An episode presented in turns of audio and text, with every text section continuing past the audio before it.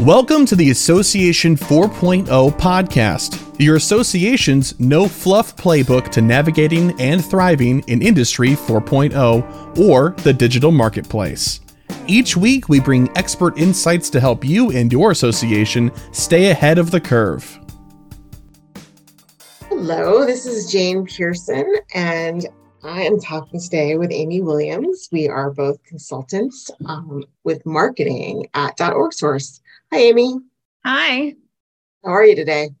I'm doing well. Thanks for uh, hopping on the call and talking about AI. Yes, um, I'm freaked out about AI, and I'm dying to talk to you about marketing um, with AI. Um, so, you know, off the top to get started, you know, what do you think are the the top things marketers should be looking at right now with AI and using it to make their work more effective and efficient? Yeah, so um, I think it's a bit of a double-edged sword, to be honest with you. Um, I think it has application, but I think anybody who's using it should be treading lightly.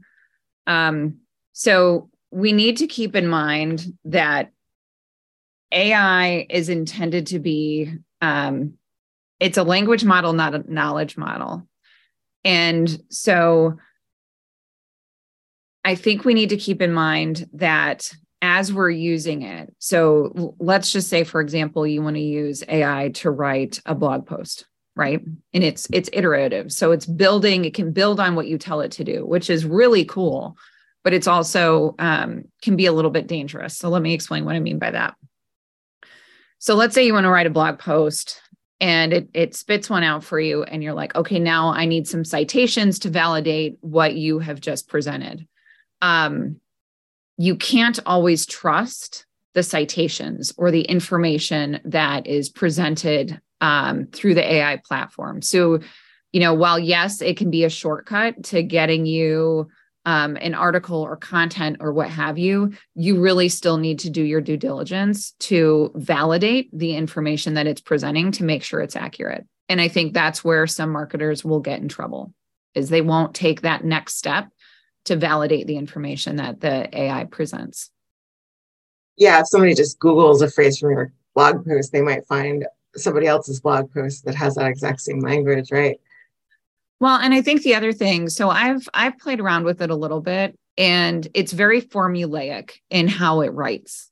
So um, I can kind of tell when I'm reading um, posts if it was AI generated or, you know, something that a human wrote, um, or at least I could when it first came out. Right, this is a uh, a technology that is growing and learning at such a rapid pace. It's astonishing. you know on on that topic of uh, you know citations and, and, that sort of thing i think about intellectual property um, you know if you're doing marketing research if you put you can put a lot of information in there but if you put in proprietary information that becomes the property of the internet um, right that, that can be used elsewhere and thus it makes it kind of a risk right for marketers it's a shortcut, but it's also a risk.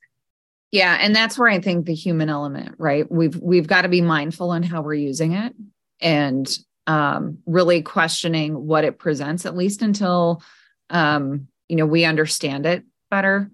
Um, you know, you look at how people are abusing it, and that is where I think for me the red flags start to come up. Um, you know, just before you and I hopped on this, we talked a little bit about the dangers of it. And I think people need to be aware of how AI is being abused um, so that they can at least put some safeguards up. Um, you know, it's certainly disrupting jobs. So let's talk about the disruption in the market first. I was reading an article where they talked about um, AI has the potential to eliminate 300 million jobs worldwide. And we're talking about jobs like customer service, graphic designers, traders, financial jobs, teachers, market research analysts, paralegals, legal assistants. In our world, in the media world, um, advertising, content creation, journalism, technical writing, but also in the tech space where coders, programmers, data analysts, software engineers, um, that's a whole lot of jobs. Um, so just being mindful of, you know, the importance of um, sort of monitoring this kind of technology and embracing it right? We don't we don't need to sit there and say whoa whoa whoa there's no space for this in marketing. Um, i definitely think that it can be used but i think it needs to be used in a mindful way right? So we can if we're for example if we're running short on blog ideas right you can go to the the ai tool and say give me an editorial calendar for next month and um you know give me an outline of what those blog posts should talk about and it can spit that out um and i think in ways like that it can be beneficial um where i think people need to be careful is in understanding and keeping an eye on how it's being abused. So we're seeing it in art, music, schools, right? Kids are using it to write essays and, and on papers. Um, I mentioned to you there was a fake kidnapping story in the news. Um, I've seen it used uh, to create music with um, some some big name artists where people can lift their their voice and use it to generate a song. And some artists are already talking about hey they'd be happy to split you know royalties 50-50 with somebody who does that. And there there are others who disagree but it's just it's really fascinating to see how much has changed in such a short time from when this first became public to where we're at now um, and even I mentioned to you that there was an article, I believe it was on CNN, that cited the the godfather of AI just quit Google because he says he regrets his life work because it's hard to stop bad actors from using it for bad things. So if if Geoffrey Hinton, the the tech pioneer who um, you know was sort of the the powerhouse behind AI, is saying, "Hey, there are dangers here," then we need to listen. Absolutely. Um, thinking about associations, though, you know, that we mostly work with, where you know a lot a lot of our customers have marketing departments where everybody's wearing all the hats. Yeah. Um, and yeah. you know, I was thinking when I first first started thinking about its ramifications for marketing, I was thinking about my first marketing job, which was um, marketing events. Um, mm-hmm. Part of it was in person. I was going to street fairs and marketing the little web company I worked for. But a lot of marketing events is formulaic, right? Like you yep. you have the early you save the date, then you have the early bird pricing, then you have the keynote announcement, and you know, and all of that can be generated by AI.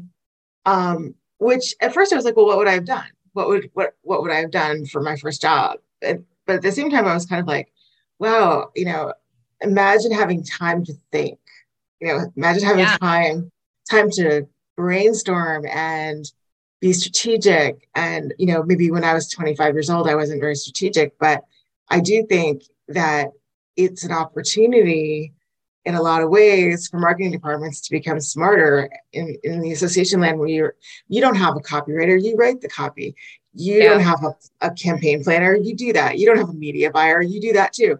You know so it, it is um, it's interesting to me to think how it might free up you know people at the sort of entry level or you know two yeah. to five year career to be able to participate more and with the younger generations. That's all they want to do. They want to participate more in the thinking part of the job they don't yeah. they don't you know the, the millennials kind of become famous for always wanting to have a seat at the table and having their voice heard and the you know the grown-ups in the room were like no, we just need you to generate stuff. We don't need, we don't really want to talk to you that much. We, we just want you to do stuff because we don't want to have to do the stuff.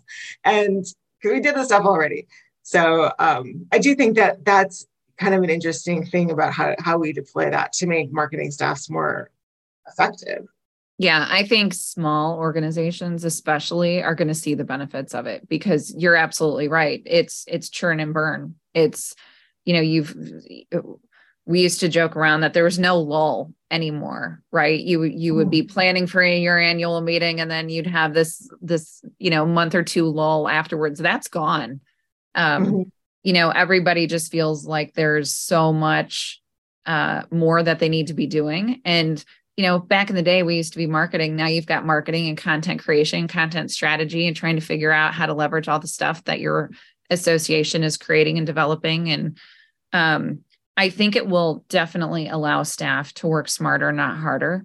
Um, I think there are ways that staff could be using these tools. I mean, you mentioned the annual meeting. Imagine having a bot on the website that the the chat functionality that can intelligently answer the questions that your members type in.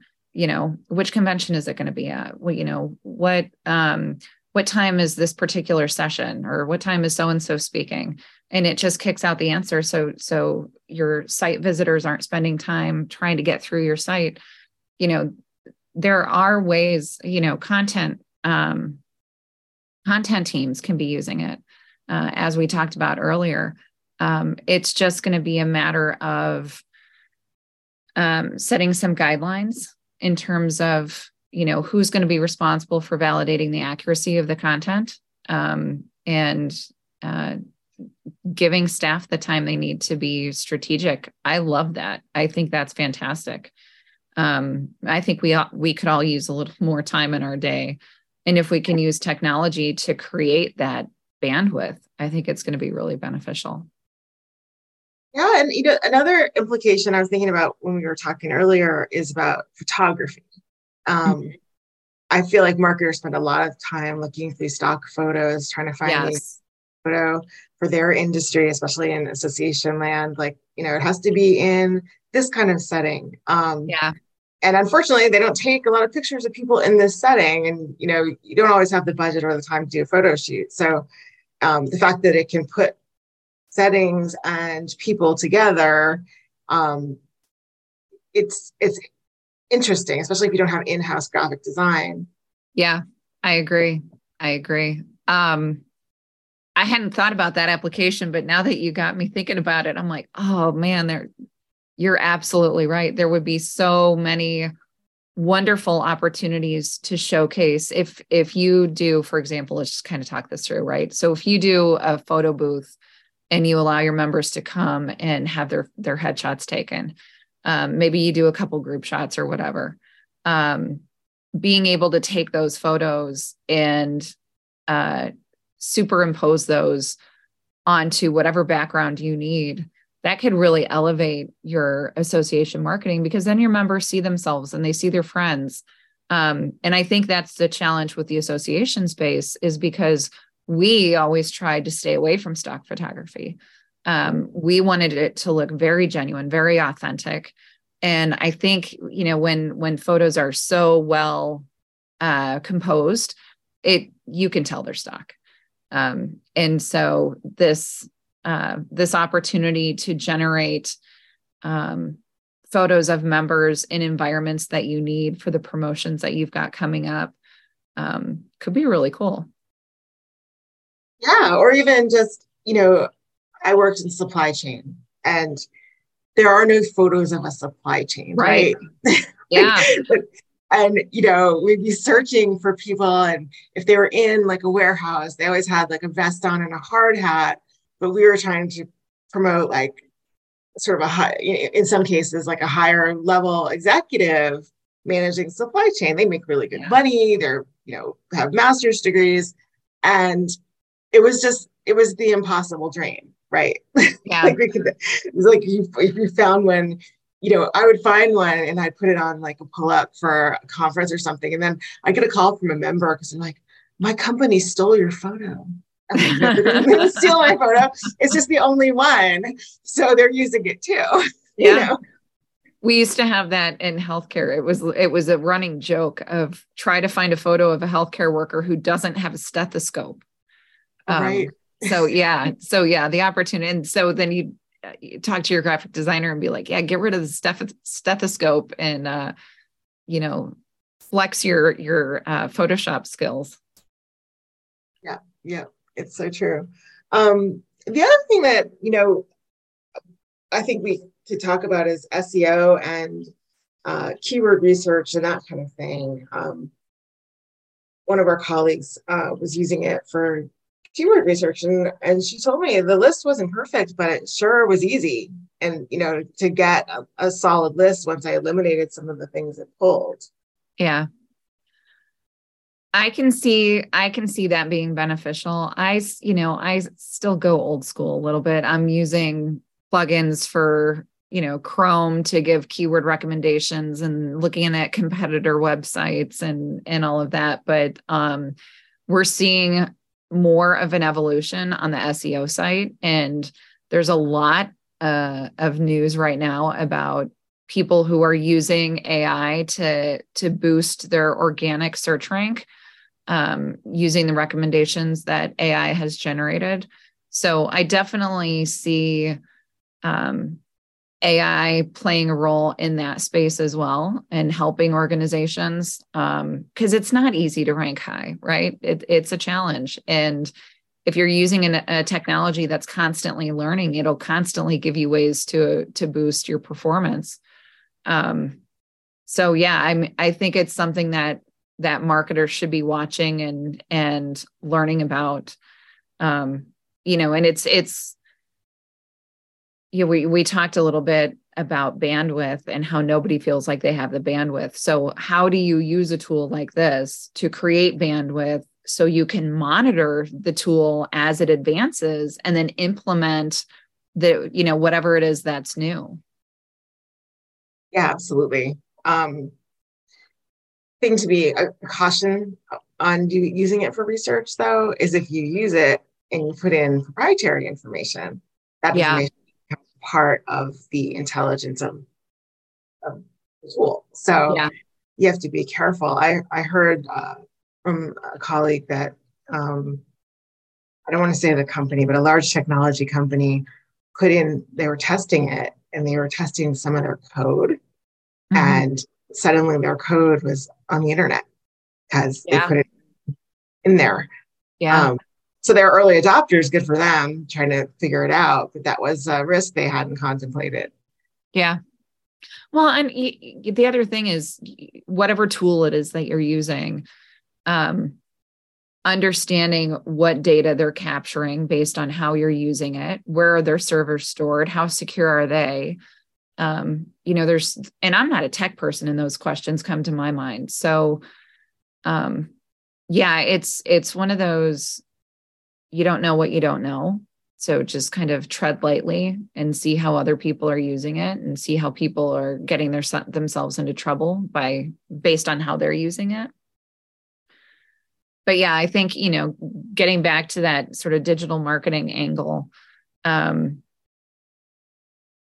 you know, I, I think there are definitely opportunities. You could take a look at your competitors' websites and say, hey, what, you know, what keywords mm-hmm. are the are these sites optimized for? Or um, how can i generate a feature rich snippet for for my page based on you know this term whatever the case may be um, it it's got its benefits yeah i think the competitor research like you could totally you could do a swot with the ai oh yeah you know, think, think about how many times uh, as a as a marketer you have to do a swot yeah and you're you know, it takes hours really to, to do a really good one. And you could get a major head start using AI to do that. Yeah.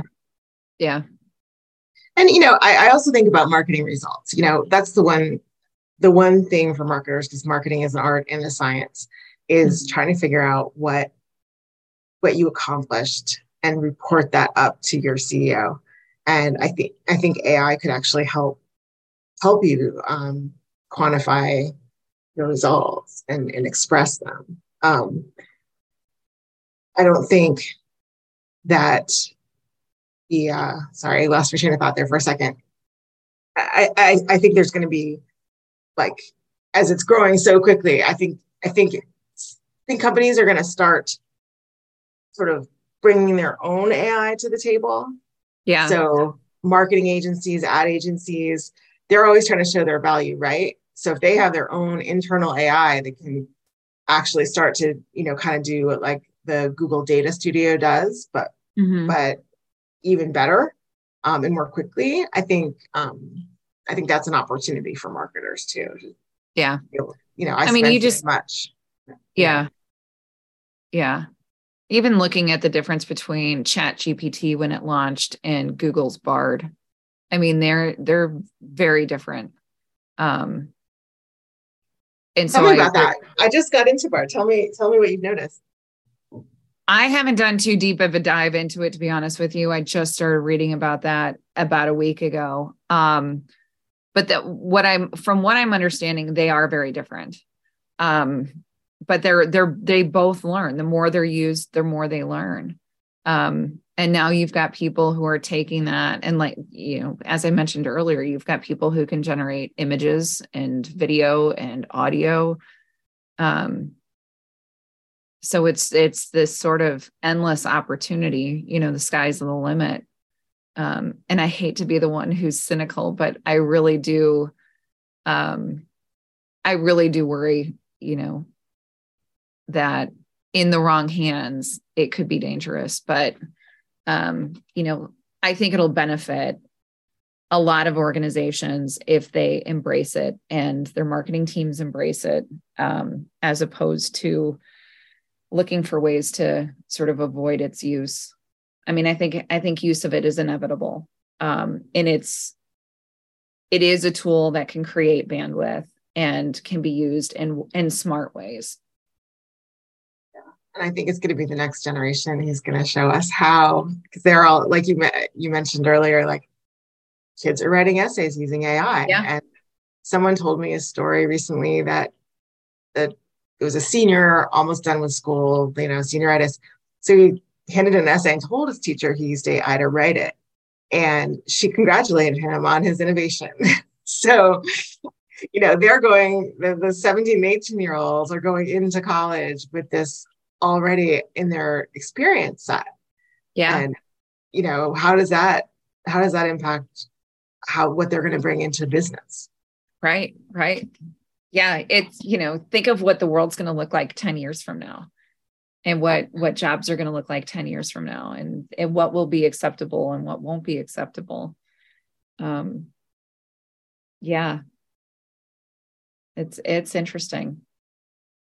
Well, Amy, thank you so much for chatting with me about this. Uh, I feel like we should talk again in six months and see how the world has changed. Yes, we'll probably listen to this and go, wow, we had no idea what was going to happen. so, yes, yes, I agree. I agree. Thank you for your time. I appreciate it. Thanks, Amy.